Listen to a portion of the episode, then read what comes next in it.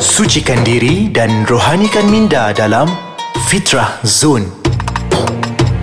بسم الله الرحمن الرحيم الحمد لله رب العالمين والصلاة والسلام على نبينا محمد وعلى آله وصحبه أجمعين أما بعد para pendengar yang dimuliakan oleh Allah Subhanahu wa taala kita bertemu kembali dalam Fitrah Zone. Saya mendoakan dan saya mengharapkan kepada para pendengar diberi kesihatan yang baik oleh Allah Subhanahu Wa Taala. Semoga juga Allah Subhanahu Wa Taala memudahkan segala urusan dan juga Allah Subhanahu Wa Taala memakbulkan segala hajat-hajat dan juga doa-doa. Mulailah segala daripada duduk bangun kita sehari-hari dengan bismillah dan jangan tinggal juga kita mengucapkan alhamdulillah. Seperti mana hadir Rasulullah sallallahu alaihi wasallam Nabi sebut semua daripada perkara-perkara yang baik yang tidak dimulai dengan bismillah. Kuatir fahuwa aqta. Maksudnya terputus untuk mendapat barakah yang istimewa daripada Allah Subhanahu wa taala. Dalam hadis sahih yang lain Nabi sallallahu alaihi wasallam sebut itulah satu satu amalan yang dilakukan dan dimasukkan bersama amalan itu dengan ucapan lafaz alhamdulillah. Oleh kerana itu Allah Subhanahu wa taala mengajar kita seperti mana Allah Subhanahu wa taala berfirman dalam surah Al-Fatihah dimulai pada ayat pertama dengan menyebut bismillahirrahmanirrahim. Pada ayat yang kedua alhamdulillahirabbil alamin. Jadi ini adalah tarbiyah daripada Allah. Agar segala-gala langkahan kita duduk bangun kita mulailah dengan menyebut nama Allah Subhanahu wa taala dan bersyukur juga kita kepada Allah Subhanahu wa taala kerana Allah Subhanahu wa taala memilih kita untuk menyebut namanya. Mulailah menyebut namanya. Allah Subhanahu wa taala banyak nama. Lalu pilihlah mana-mana sahaja. Lalu dengan namanya itu kita mohonlah, kita doalah. Seperti mana Allah Subhanahu wa taala berfirman, "Walillahil asmaul husna fad'uuhu biha." Bagi Allah Subhanahu wa taala dengan adanya nama-nama yang baik dan bersifat sempurna, maka mohonlah mintalah doalah kepada Allah melalui nama-nama itu. Seperti mana contoh kalau sekiranya kita rasa rezeki kita lambat doalah. Serulah Allah Subhanahu wa taala dengan Ar-Razzaq Ar-Razzaq ataupun ya Razzaq ya Razzaq. Wahai yang maha pemberi rezeki wahai yang maha pemberi rezeki. Ha, gitu kalau sekiranya kita apabila menghisap diri kita kita merasai kita ini seorang yang kasar mungkin bengis cepat marah maka ingatlah nama Allah Subhanahu Wa Taala Al-Halim Al-Latif. Maksudnya dialah yang maha bersifat sopan santun. Dia jugalah yang bersifat dengan maha yang maha berlemah lembut. Lalu seru dengan nama itu. Moga-moga Allah Subhanahu Wa Taala menembutkan hati kita. Jadi pada episod pada kali ini antara perkara yang kita sama-sama nak muzakarahkan kita nak kongsikan adalah berkaitan dengan cinta kepada Allah Subhanahu Wa Taala. Dan hendaklah kita ketahui bahawasanya dalam segala amalan ketundukan seorang hamba kepada Allah Subhanahu Wa Taala itulah pintu utama dalam penerimaan amalan oleh Allah Subhanahu Wa Taala itu sendiri. Dan dalam amalan itu pula Allah Subhanahu Wa Taala melihat keikhlasan kita dan sedalam mana mahabbah kita dalam beramal.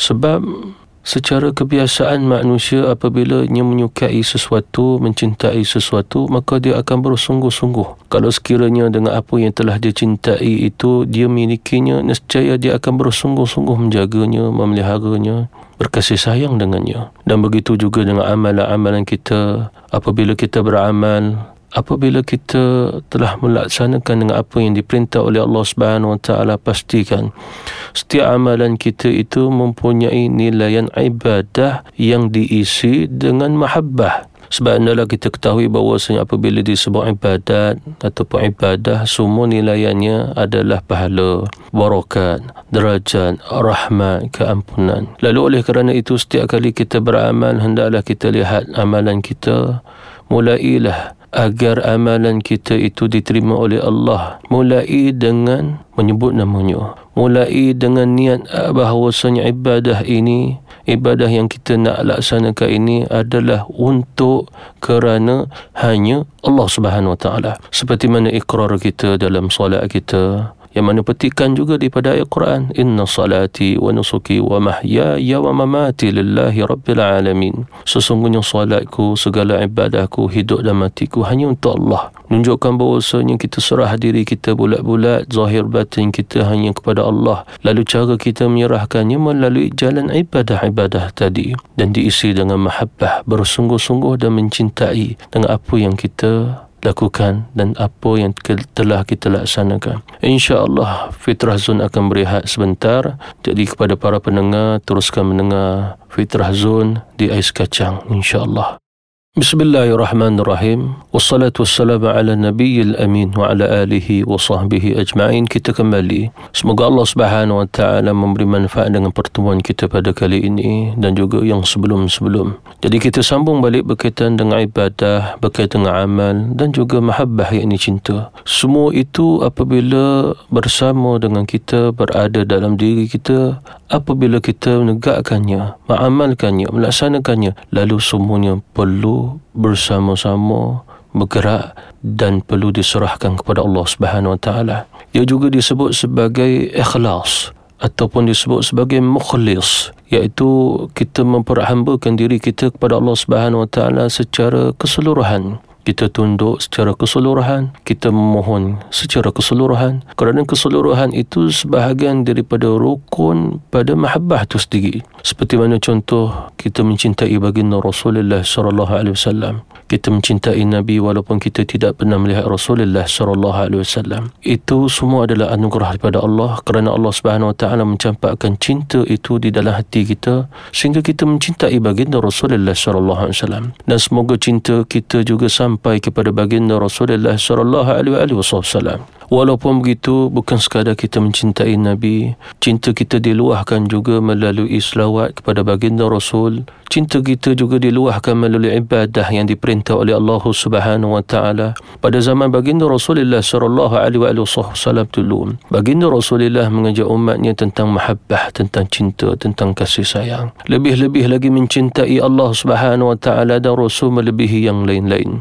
Itu adalah puncak dan kesempurnaan pada iman. Bahkan sebahagian ulama akidah ahli sunnah wal jamaah pernah menyebut bahawasanya masih tidak sempurna iman seseorang kalau sekiranya dia tidak mencintai Allah dan Rasulnya.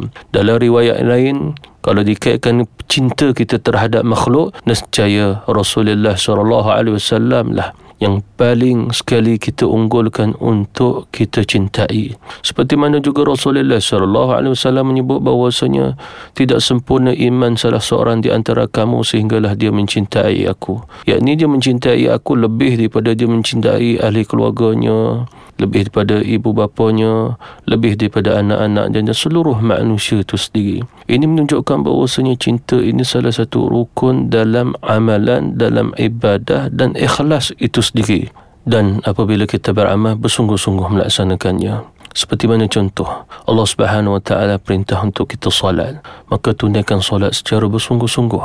Nabi sallallahu alaihi wasallam mengajar kita apabila kita berwuduk maka memperbaguskan wuduknya. Makna kita berwuduk dengan bersungguh-sungguh dengan jumlah air yang terbaik yang kita gunakan dapat menyucikan akan daripada bahagian-bahagian anggota wuduk kita itu. Dan begitu juga apabila kita solat kita menghadap Allah Subhanahu Wa Taala secara bersungguh-sungguh bahwasanya solat kita ini hanya untuk Allah Subhanahu Wa Taala. Seruan solat itu juga kita ambil, kita sahut daripada Allah Subhanahu Wa Taala. Itu adalah sifat orang beriman dalam menyerahkan dirinya kepada Allah Subhanahu Wa Taala. Allah Subhanahu Wa Taala berfirman, "Ya ayyuhalladzina amanu taqullaha wabtaghu ilaihi al-wasilah." Wahai orang-orang yang beriman, bertakwa kamu kepada Allah dan carilah jalan cara untuk kamu hampir diri kepada Allah Subhanahu Wa Taala. Lalu Allah Subhanahu Wa Taala memfardukan kita salat, memfardukan, mewajibkan kepada kita pelbagai jenis ibadah-ibadah yang mana itu semua adalah cara untuk menghampirkan diri kepada Allah, untuk menghampirkan diri kita kepada mahabbah, iaitu mahabbah Allah Subhanahu Wa Taala. Dan hendaklah kita ketahui bahawasanya mencintai Allah itulah hakikat cinta. Kerana apabila kita mencintai Allah, Allah mencintai kita, kita akan selamat di dunia dan juga di akhirat. Semoga kita bertemu pada episod yang akan datang, insya-Allah. Semoga dengan pertemuan kita pada kali ini menambah sedikit sebanyak daripada ilmu kita. Seperti mana Allah Subhanahu Wa Taala juga memerintah baginda Rasul untuk berdoa, "Wa qur rabbi zidni ilma." Dan katakanlah olehmu wahai Muhammad wahai Tuhanku tambahilah ilmu buatku dan moga-moga juga dengan apa yang telah sama-sama kita dengar sama-sama yang telah kita pelajari kita muzakarahkan kita kongsikan dapat sama-sama kita amal dan menjadi sebahagian pada motivasi dalam diri kita. InsyaAllah kita akan bertemu lagi pada episod yang akan datang dan teruskan mendengar di Fitrah Zone di Es Kacang. Assalamualaikum warahmatullahi wabarakatuh.